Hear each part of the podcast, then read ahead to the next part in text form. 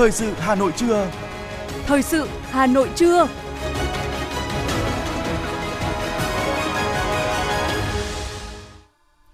Thanh Hiền và Lê Thông kính chào quý vị các bạn. Bây giờ là chương trình thời sự của Đài Phát thanh và Truyền hình Hà Nội. Chương trình trưa nay thứ Bảy ngày 17 tháng 12 có những nội dung chính sau đây. Chủ tịch Quốc hội Vương Đình Huệ dự hội thảo văn hóa, thể chế, chính sách và nguồn lực cho phát triển văn hóa. Khai mạc chuỗi hoạt động kỷ niệm 50 năm chiến thắng Hà Nội Điện Biên Phủ trên không tại phố cổ Hà Nội. Phần tin thế giới có những sự kiện nổi bật. Biểu tình tại Peru khiến 5 sân bay phải đóng cửa, ít nhất 16 người thiệt mạng. Thủy cung khổng lồ ở Đức vỡ tung khiến 2 người bị thương và 1.500 con cá văng ra đường. Sau đây là nội dung chi tiết sẽ có trong chương trình.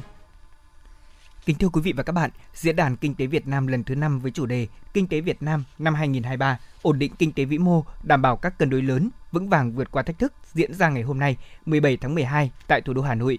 Thủ tướng Chính phủ chủ trì diễn đàn. Diễn đàn nhằm góp phần triển khai cụ thể hóa các chỉ đạo của Hội nghị Trung ương 6 khóa 13 về phương hướng, nhiệm vụ phát triển kinh tế xã hội năm 2023 và các nghị quyết và kết luận của Đảng, đồng thời cung cấp thêm luận cứ cho Chính phủ trong xây dựng và triển khai nghị quyết đầu năm 2023 về nhiệm vụ giải pháp chủ yếu thực hiện kế hoạch phát triển kinh tế xã hội. Diễn đàn sẽ thảo luận và làm rõ về đảm bảo các cân đối lớn, vững vàng vượt qua thách thức, lựa chọn chính sách cho phù hợp trong năm 2023 và những năm tiếp theo. Diễn đàn có quy mô bao gồm một phiên toàn thể do Thủ tướng Chính phủ và Trưởng ban Kinh tế Trung ương cùng đại diện lãnh đạo Quốc hội đồng chủ trì tổ chức vào chiều ngày 17 tháng 12. 4 hội thảo chuyên đề do lãnh đạo các ban, bộ ngành Trung ương đồng chủ trì tổ chức vào buổi sáng ngày 17 tháng 12. Thông tin về Diễn đàn Kinh tế Việt Nam, chúng tôi xin được thông tin chi tiết trong chương trình thời sự lúc 19 giờ tối nay. Sáng nay tại Trung tâm Văn hóa Kinh Bắc, tỉnh Bắc Ninh đã diễn ra hội thảo văn hóa năm 2022 với chủ đề Thể chế chính sách và nguồn lực cho phát triển văn hóa.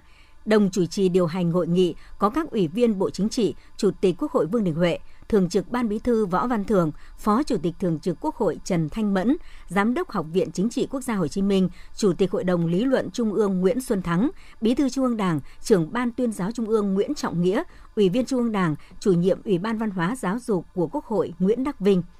Theo chương trình, buổi sáng diễn ra phiên chuyên đề, các đại biểu sẽ trình bày tham luận về chủ trương đường lối của Đảng và một số định hướng hoàn thiện thể chế chính sách, phát huy nguồn lực, xây dựng nền văn hóa Việt Nam dân chủ, dân tộc, nhân văn và khoa học, giữ gìn phát huy giá trị văn hóa trong xây dựng nông thôn mới, thực trạng và giải pháp về chính sách bảo tồn và phát huy giá trị văn hóa của đồng bào dân tộc thiểu số, đánh giá tình hình triển khai chiến lược ngoại giao văn hóa từ năm 2016 đến nay. Cùng với đó, các tham luận cũng tập trung vào các nội dung định hướng, chính sách và nguồn lực cho phát triển công nghiệp âm nhạc và điện ảnh tại Thành phố Hồ Chí Minh, chính sách và nguồn lực cho bảo tồn, phát huy giá trị văn hóa truyền thống ở tỉnh Thừa Thiên Huế, thực trạng và giải pháp phát triển nguồn nhân lực ngành văn hóa nghệ thuật. Buổi chiều sẽ diễn ra phiên toàn thể với các bài phát biểu của các đồng chí lãnh đạo Đảng, Nhà nước và tỉnh Bắc Ninh. Phiên toàn thể sẽ bao gồm 2 phần: tham luận, thảo luận.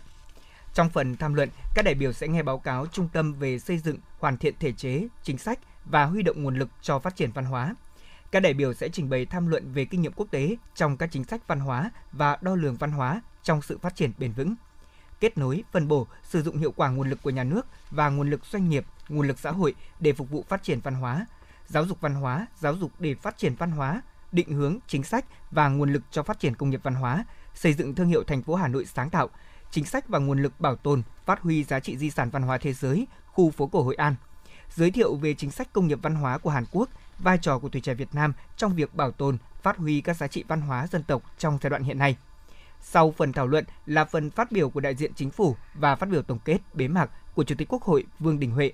Hội thảo là một sự kiện có ý nghĩa rất lớn nhằm triển khai nghị quyết Đại hội lần thứ 13 của Đảng và chỉ đạo của đồng chí Tổng Bí thư Nguyễn Phú Trọng tại Hội nghị Văn hóa Toàn quốc năm 2021.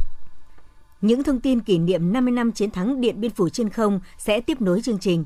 Vào 20 giờ tối nay, Đài Phát thanh và Truyền hình Hà Nội sẽ tổ chức cầu truyền hình đặc biệt bản hùng ca chiến thắng phát sóng trực tiếp trên kênh H1, H2 trên sóng FM 90 Đài Phát thanh và Truyền hình Hà Nội và các nền tảng số của đài. Công tác chuẩn bị chương trình ý nghĩa này đã hoàn tất.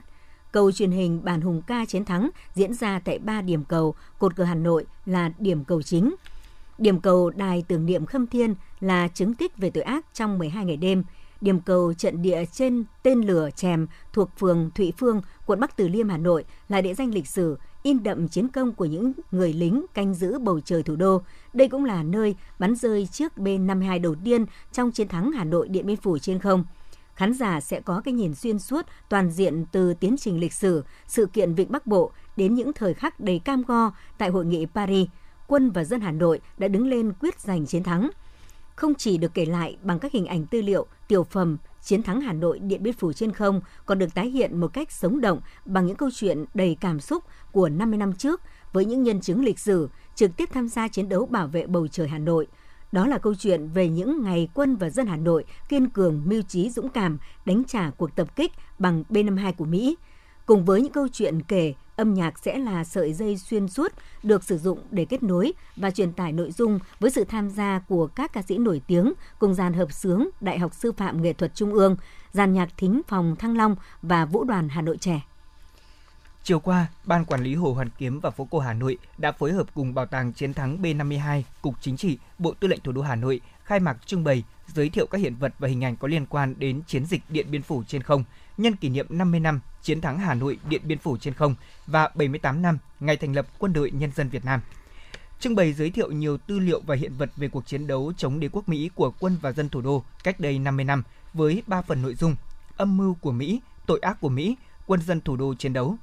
Thông qua trưng bày, người dân thủ đô và du khách sẽ hiểu hơn về sự khốc liệt của cuộc chiến tranh chống Mỹ và sự quả cảm của quân và dân Hà Nội trong chiến đấu, đặc biệt là 12 ngày đêm chiến đấu chống lại B-52 bảo vệ Hà Nội. Sự kiện cũng mở đầu cho chuỗi hoạt động kỷ niệm được tổ chức trong không gian phố cổ, phố đi bộ khu vực Hồ Hoàn Kiếm và phụ cận. Tối cùng ngày, chương trình nghệ thuật Rạng rỡ kiêu hùng 50 năm chiến thắng Hà Nội Điện Biên Phủ trên không diễn ra hùng tráng tại khu vực phía trước đền Bà Kiệu, phố Đinh Tiên Hoàng, Hoàn Kiếm, Hà Nội. Chương trình nhằm tuyên truyền giáo dục sâu rộng tới các tầng lớp nhân dân về chiến thắng Hà Nội Điện Biên Phủ trên không, đồng thời là dịp ôn lại truyền thống vẻ vang, bồi dưỡng tình cảm yêu nước, từ đó góp phần thực hiện thắng lợi nghị quyết Đại hội đại biểu toàn quốc lần thứ 13 của Đảng, nghị quyết Đại hội đại biểu lần thứ 17 Đảng bộ thành phố Hà Nội trong công cuộc xây dựng, phát triển và bảo vệ thủ đô. Nhân dịp này, Hội Liên hiệp Văn học Nghệ thuật Việt Hà Nội đã tặng quà tri ân các tác giả hội viên được nhận giải thưởng Hồ Chí Minh về văn học nghệ thuật và các văn nghệ sĩ hội viên đã được Ủy ban nhân dân thành phố Hà Nội tặng danh hiệu Công dân thủ đô ưu tú. Thưa quý vị và các bạn, cách đây tròn 50 năm, cuộc tập kích chiến lược bằng B-52 của quân đội Mỹ mang mật danh Linebacker 2 đã chấm dứt sau khi Tổng thống Mỹ tuyên bố ngừng ném bom ở miền Bắc Việt Nam vào ngày 30 tháng 12 năm 1972. Đây cũng là lần đầu tiên một chiến dịch phòng không quy mô lớn chống B-52 đã được thực hiện thành công không chỉ với Việt Nam mà với cả thế giới lúc bấy giờ. Chiến thắng trên bầu trời Hà Nội được ví như trận Điện Biên Phủ trên không, tạo ra một bước ngoặt lịch sử cho cuộc kháng chiến chống Mỹ của dân tộc. Hà Nội năm 1972, hầm trú ẩn trước cửa nhà, hầm trên hè phố, đầu ngõ, 400.000 hố cá nhân, 900.000 hố tập thể, đủ cho 900.000 người trú bom. Liên tục 12 ngày đêm, Không quân và Hải quân Mỹ huy động 193 máy bay chiến lược B-52 và gần 1.000 máy bay chiến thuật các loại. B-52 giải hơn 20.000 tấn bom nhằm hủy diệt Hà Nội, Hải Phòng và các tỉnh miền Bắc, đưa nơi này về thời kỳ đồ đá nhằm gỡ thế bế tắc trên bàn đàm phán Paris. Theo ngôn ngữ tài liệu của Không quân Mỹ, riêng đêm 26 tháng 12 đã có tổng cộng 9.932 quả bom được ném trúng đích. Có lẽ đến thời điểm này, tất cả những ai đã tham gia chiến đấu, phục vụ chiến đấu và chứng kiến trong trận Hà Nội Điện Biên Phủ trên không đều nhận định rằng Điện Biên Phủ trên không là 12 ngày đêm chiến đấu khốc liệt nhất trong cuộc đời của họ. Ngày 22 tháng 12 năm 1972, Bệnh viện Bạch Mai bị không kích, nhiều khu nhà điều trị bị phá hủy, 28 bệnh nhân và bác sĩ bị thiệt mạng. Vào 12 ngày đêm cuối năm 1972, 50 vạn người sơ tán về vùng an toàn. Giáo sư tiến sĩ Đỗ Doãn Đại, giám đốc Bệnh viện Bạch Mai, giai đoạn 1969-1982 vẫn ở lại Hà Nội trực cấp cứu. Hơn 100 quả bom đã rơi xuống bệnh viện với cái tiếng kêu cấp cứu. Làm thế nào cứu chúng tôi với? Anh Đại ơi, rồi anh em ơi, làm thế nào cứu chúng tôi với? Là vì cửa hầm như vậy đã bị bịt kín và không thể nào mà ra được. Một cái trận ném bom khốc liệt nhất, tan nát nhất, rung rợn nhất, thiệt hại đối với chúng tôi nhiều nhất. Vào hồi 19:10 ngày 18 tháng 12 năm 1972, hệ thống radar của ta bắt được tín hiệu máy bay B-52 địch đầu tiên hướng về Hà Nội, mở đầu đòn tập kích chiến lược. vào 19 giờ 15 phút, Bộ Tổng Tư lệnh phát động báo động toàn miền Bắc. Cuộc chiến đấu chính thức bắt đầu. Do phán đoán chính thức âm mưu hành động của địch và có sự chuẩn bị sớm từ trước, quân dân ta ở Hà Nội và các địa phương bước vào chiến dịch phòng không với tinh thần chủ động, bình tĩnh, tự tin. Và với Trung tướng, anh hùng lực lượng vũ trang nhân dân Phạm Tuân, giây phút bắn hạ B-52 mãi là một dấu ấn đặc biệt nhất trong cuộc đời. Mục tiêu chủ yếu chăm năm và chết cái đèn của B-52. Đến lúc mà đèn rõ hơn một chút thì tôi bảo xin phép bắn chết bên phải. Thì ở dưới cũng cho là đồng ý nhất trí. Ông đến cự ly khoảng 3 cây gì đó, ở dưới cho phép bắn thoát ly ngay. Và tôi thì vừa giữ điểm ngắm, sẵn sàng bắn, nhưng mà chờ tí. Xong lại khẩu lệnh thứ hai lại bắn thoát ly ngay. Sợ là tôi ham quá đúng không em ấy đi quyết định. Khẩu lệnh thứ hai, khẩu lệnh thứ ba bắn thoát ly ngay. Tôi nghe tốt, đến lúc bây giờ mới chỉnh lại điểm ngắm và ấn phạt lại từ lửa. Nghĩa là lúc bây giờ hết sức hồi hộp. Không phải không còn cái gì là sợ, nó không suy nghĩ gì địch, chỉ nghĩ mỗi là sợ nó tắt đèn, nên là luôn luôn chăm bỏ, nếu nó tắt cái là mình bắn ngay, thì có thể là trúng, có thể là không, nhưng rất may là mình tiếp cận vào đến phút cuối cùng mình bắn đèn. Chưa bao giờ Hà Nội miền Bắc phải chịu một thử thách lớn lao quyết liệt như lúc này, cũng chưa bao giờ Hà Nội viết lên những trang sử chói lọi trên không và lòng dũng cảm như những ngày qua. Đó là những dòng nhật ký của Trung tướng Nguyễn Đức Soát viết trong những giờ phút chiến tranh khắc nghiệt nhất trên bầu trời Hà Nội vào tháng 12 năm 1972. Và cho đến nay, niềm tự hào và cả nỗi nhớ đồng đội mãi vẹn nguyên trong trái tim Trung tướng Nguyễn Đức Soát.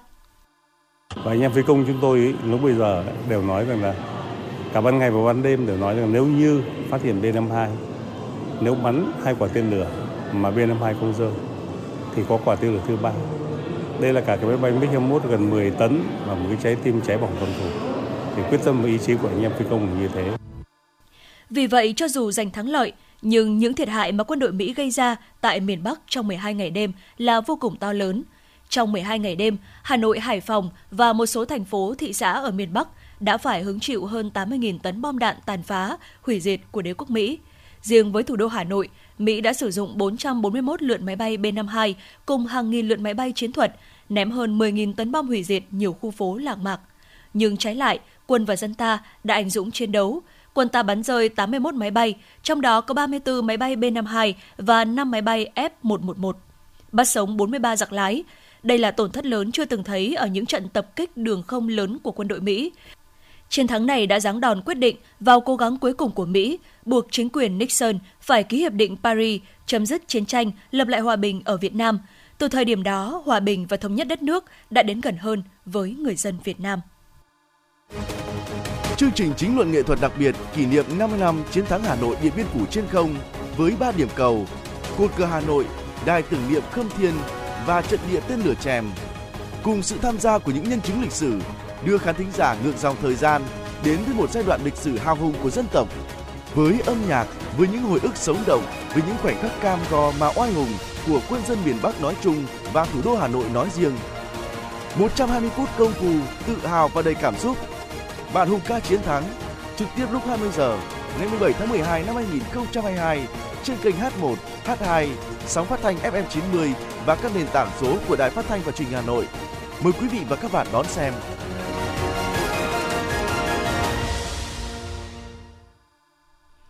Chương trình thời sự xin được tiếp tục với những thông tin về kinh tế.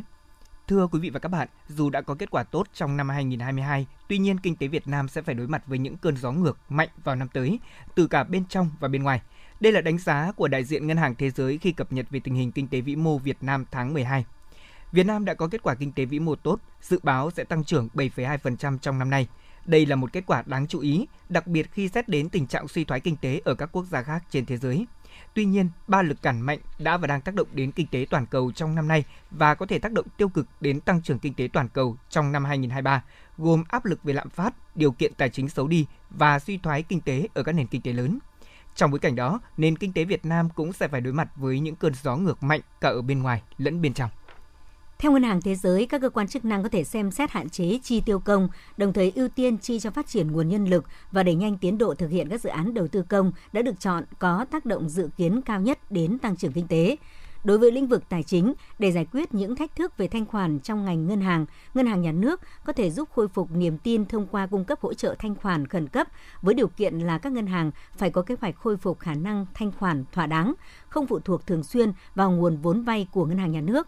Trong trung hạn, có thể cần hoàn thiện khung xử lý ngân hàng của Việt Nam để tiếp tục nâng cao sự ổn định tài chính và tăng cường khung giám sát hợp nhất để theo dõi và đánh giá hiệu quả rủi ro hệ thống trên các thị trường. Thưa quý vị, trong văn bản chỉ đạo mới nhất, Bộ Tài chính nhấn mạnh các biện pháp hiệu quả để có thể bảo vệ quyền và lợi ích hợp pháp chính đáng của nhà đầu tư trái phiếu theo đúng quy định của pháp luật. Trong đó, thì khâu tư vấn phát hành cũng sẽ được tiến hành rà soát một cách toàn diện. Bộ Tài chính giao Ủy ban chứng khoán nhà nước tổ chức làm việc và yêu cầu các công ty chứng khoán tiến hành rà soát toàn diện hoạt động kinh doanh, môi giới, phân phối, bảo lãnh, tư vấn phát hành trái phiếu doanh nghiệp trong thời gian qua có nguy cơ ảnh hưởng tới chỉ tiêu an toàn tài chính của công ty và ổn định của thị trường trái phiếu doanh nghiệp, khẩn trương báo cáo kết quả cho Ủy ban chứng khoán nhà nước. Thời gian vừa qua, cả đơn vị phát hành và các bên trung gian đều thừa nhận rằng công tác tư vấn phát hành hiện nay còn nhiều trường hợp chưa đúng và đủ mà chủ yếu là chỉ quan tâm đến lãi suất cao. Sau nhiều tháng, Ngân hàng Nhà nước đã trở lại kênh giao dịch mua ngoại tệ với tỷ giá tham khảo ở mức 23.450 đồng trên 1 đô la Mỹ, thấp hơn 0,8% so với giá các ngân hàng bán ra trên thị trường.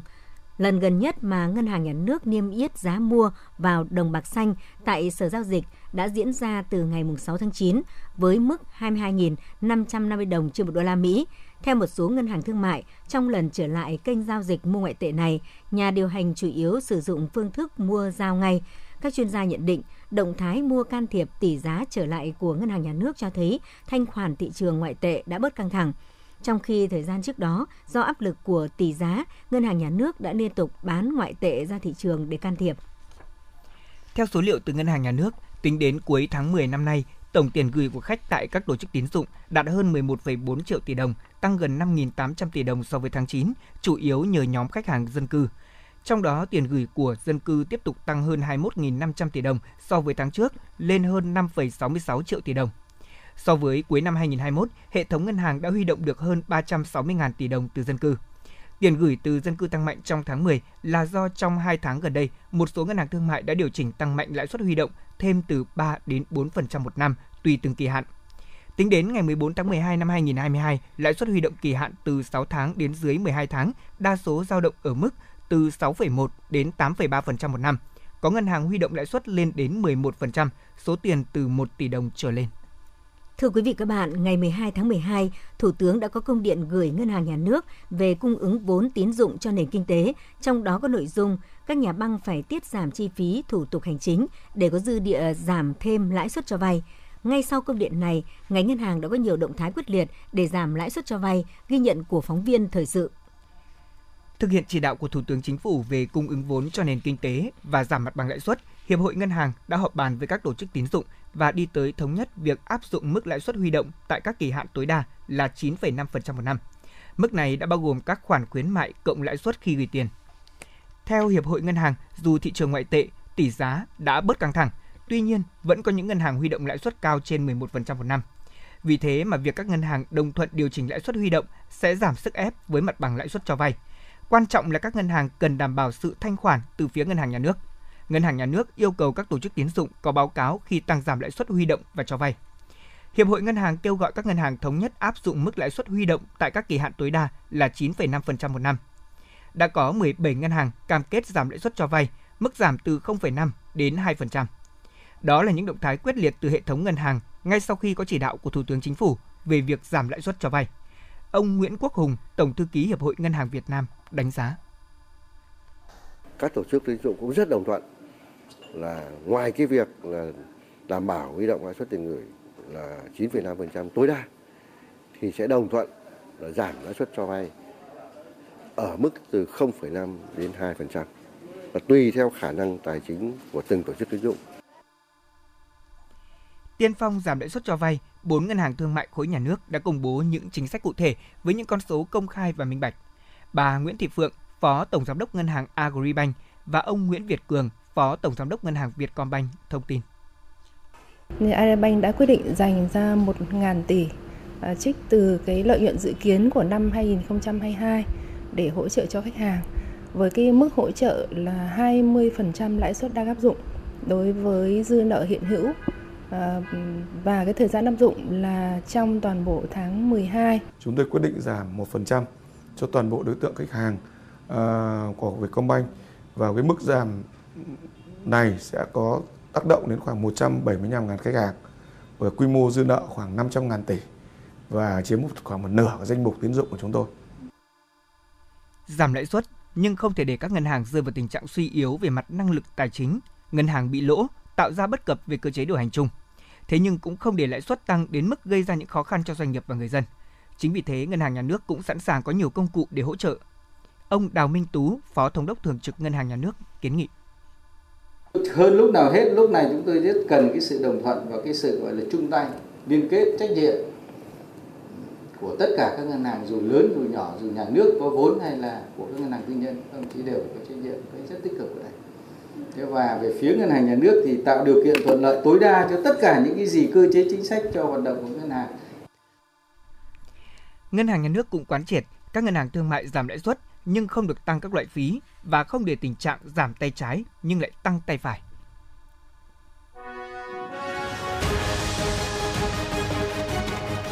Thời sự Hà Nội, nhanh, chính xác, tương tác cao. Thời sự Hà Nội, nhanh, chính xác, tương tác cao. Mời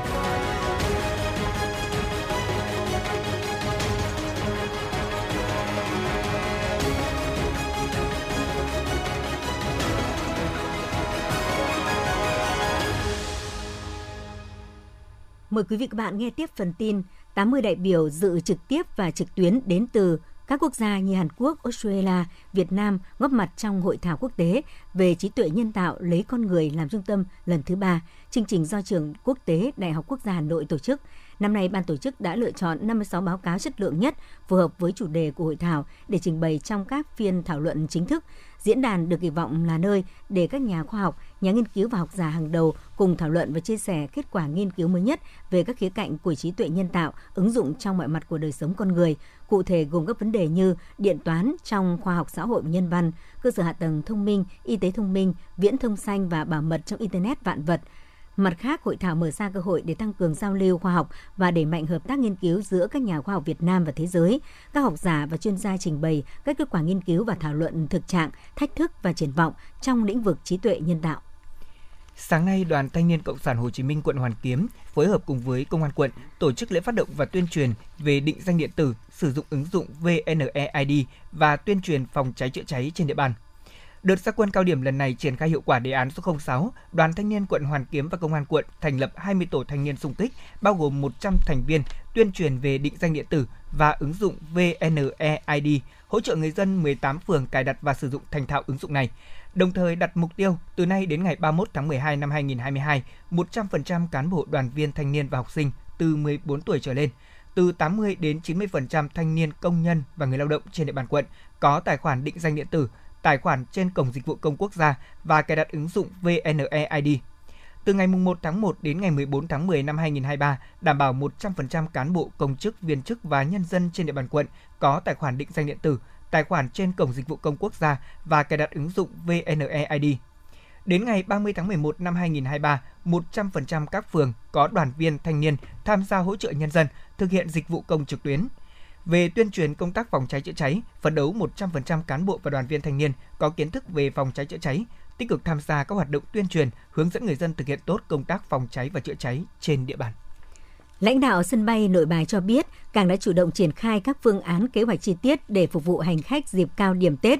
Cụ thể, sân bay sẽ mở hết các quầy thủ tục, chuẩn bị một số quầy dự phòng cho các hãng hàng không sử dụng khi tăng chuyến bay, mở tối đa các máy soi chiếu an ninh, ứng dụng công nghệ thông tin để tính toán các khung giờ cao điểm của từng khu vực, qua đó điều tiết nhân sự, thiết bị phù hợp, đồng thời phối hợp với lực lượng công an điều tiết giao thông tại sân đỗ ô tô, tại các luồng phương tiện tiếp cận nhà ga để đảm bảo tạo sự thông thoáng và thuận tiện cho hành khách. Du lịch Hà Nội đã gắn với hình ảnh xe xích lô chở khách đi dạo quanh phố cổ và xung quanh khu vực Hồ Hoàn Kiếm. Tuy nhiên, thì hoạt động của loại hình du lịch dịch vụ này lại có những vi phạm về an toàn giao thông.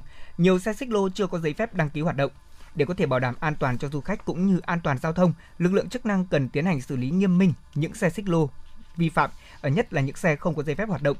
Về vấn đề này, Trung tá Vũ Thế Cường, đội trưởng đội cảnh sát giao thông trật tự Công an quận Hoàn Kiếm thông tin, bên cạnh những vi phạm có liên quan đến trật tự giao thông, trật tự đô thị, việc xe xích lô không phép hoạt động còn dẫn tới tình trạng các lái xe chặt chém du khách, nhất là với những du khách nước ngoài, sẽ gây ra hình ảnh xấu trong mắt du khách.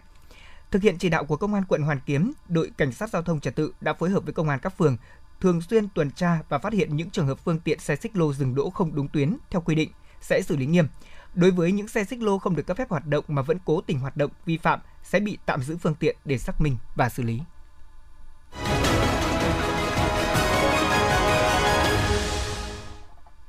Quý vị và các bạn đang nghe chương trình thời sự của Đài Phát thanh Truyền hình Hà Nội. Phần tin thế giới sẽ tiếp nối chương trình hôm nay. Thưa quý vị, theo hãng tin TASS của Nga, trả lời câu hỏi về sự sẵn sàng của Nga đối với các lệnh trừng phạt mới của EU, thư ký báo chí của Tổng thống Nga, ông Dmitry Peskov nêu rõ, trước hết Moscow cần tìm hiểu gói trừng phạt thứ 9 này và sau đó sẽ có hành động phù hợp. Trước đó có thông tin rằng đại sứ của 27 quốc gia thành viên EU đã thống nhất về gói trừng phạt thứ 9 chống lại Nga có liên quan tới cuộc xung đột tại Ukraine. Dự kiến thì gói trừng phạt này sẽ được thông qua bằng văn bản, nghĩa là không cần thảo luận thêm. Thủ tướng Ba Lan cũng cho biết các biện pháp trừng phạt riêng lẻ của EU trong gói trừng phạt mới này sẽ nhằm vào khoảng 200 người, cũng như cấm đầu tư vào ngành mỏ của nước Nga. Các cuộc biểu tình tại Peru tiếp tục bùng phát trở lại khiến 5 sân bay của nước này buộc phải đóng cửa. Bạo lực xảy ra cũng khiến ít nhất 16 người thiệt mạng sau vụ lật đổ và bắt giữ cựu Tổng thống Petro Castillo. Các cuộc đụng độ đã nổ ra giữa lực lượng an ninh và người biểu tình ở Ayacucho khiến 8 người thiệt mạng, sau khi một hội đồng tòa án tối cao ra lệnh tạm giam 18 tháng đối với cựu Tổng thống Castillo vì tội danh âm mưu nổi loạn. Những người biểu tình kêu gọi tân Tổng thống Dina Boluarte từ chức, giải tán quốc hội, bầu ra một hội đồng lập hiến. Bà Boluarte đã thay thế vị trí của Castillo sau khi ông này bị quốc hội bãi nhiệm vài giờ. Trong khi đó, cựu Tổng thống Castillo khẳng định không có hành vi sai trái và nói rằng ông vẫn là Tổng thống hợp pháp của đất nước. Cơ quan lưu trữ quốc gia Mỹ đã công bố hàng ngàn tài liệu liên quan vụ ám sát cựu Tổng thống Kennedy vào năm 1963, sau khi Tổng thống Joe Biden ban hành sắc lệnh cho phép công bố. Tuy nhiên, vẫn còn hàng trăm tài liệu nhạy cảm được giữ bí mật. Sau khi sa thải hàng nghìn nhân viên thì Twitter đang chủ yếu dựa vào công nghệ tự động để kiểm duyệt nội dung của mình. Hãng này thông báo đình chỉ một số tài khoản của các nhà báo. Phản ứng trước quyết định này, người phát ngôn của The New York Times cho biết cả tờ báo và phóng viên Ryan Mark đều chưa nhận được giải thích. Tờ báo này hy vọng tài khoản của tất cả những phóng viên, các nhà báo sẽ được khôi phục và Twitter sẽ trả lời thỏa đáng về hành động này. Trong khi đó, CNN cho rằng quyết định của Twitter là vội vã và không công bằng. CNN cũng đã yêu cầu Twitter giải thích và sẽ đánh giá lại mối quan hệ với Twitter dựa trên phản hồi của nền tảng mạng xã hội này. Một thủy cung khổng lồ chứa khoảng 1 triệu lít nước và 1.500 con cá ở thủ đô Berlin, Đức đã bị vỡ tung. Vụ nổ khiến các mảnh kính vỡ văng ra các đường phố gần đó và làm 2 người bị thương. Các khách lưu trú đã được sơ tán khỏi khách sạn sau khi thủy cung bị vỡ. Khoảng 100 lính cứu hỏa đã được triển khai tới hiện trường và nguyên nhân của vụ việc đang được điều tra. Theo cảnh sát, vụ việc cũng gây ra thiệt hại đáng kinh ngạc vì thủy cung có khoảng 100 loài cá nhiệt đới.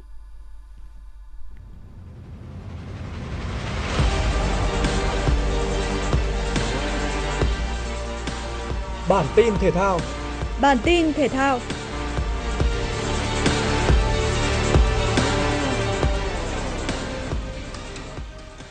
Sau khi cầm chân nhau tại lượt trận đầu tiên vòng bảng, Croatia và Maroc lại có dịp chạm trán trong trận tranh hạng 3 World Cup 2022. Do Croatia đang trong giai đoạn chuyển giao thế hệ nên lối đá mà huấn luyện viên Dalic xây dựng phụ thuộc rất nhiều vào các đường chuyền phát động của Modric cũng như tốc độ bên cánh trái của Ivan Perisic. Đối với Maroc, việc ghi danh vào bán kết là một kỳ tích. Trong 21 kỳ World Cup trước đó, chưa từng có đội tuyển nào của Ả Rập và châu Phi tiến xa hơn vòng tứ kết. Chính bởi vậy, trận tranh hạng 3 hứa hẹn sẽ diễn ra hấp dẫn giữa hai đội bóng đã gây ấn tượng mạnh tại World Cup lần này. Màn đối đầu giữa Croatia và Maroc sẽ khởi tranh vào lúc 22 giờ tối nay, ngày 17 tháng 12, trên sân vận động Khalifa International, thành phố Al Jairan, Qatar. Dự báo thời tiết. Theo Trung tâm Dự báo Khí tượng Thủy văn Quốc gia, do ảnh hưởng của đợt không khí lạnh mạnh, thời tiết của miền Bắc sẽ chuyển rét đậm rét hại từ ngày hôm nay, 17 tháng 12, dự báo kéo dài trong một tuần. Vùng núi Bắc Bộ có khả năng xảy ra băng giá sương muối. Trong đợt không khí lạnh này, nhiệt độ thấp nhất ở vùng đồng bằng và ven biển Bắc Bộ, Bắc Trung Bộ phổ biến từ 8 đến 11 độ. Khu vực vùng núi Trung du Bắc Bộ phổ biến từ 3 đến 7 độ, vùng núi cao có nơi dưới 0 độ. Trung tâm Dự báo Khí tượng Thủy văn Quốc gia cũng lưu ý đây là một đợt rét khô nên rét buốt xảy ra vào ban đêm, sáng sớm, ban ngày có nắng hanh nên tình trạng rét sẽ được cải thiện đáng kể. Tuy nhiên, cần phòng tránh rét cho người già, trẻ nhỏ và cây trồng, vật nuôi.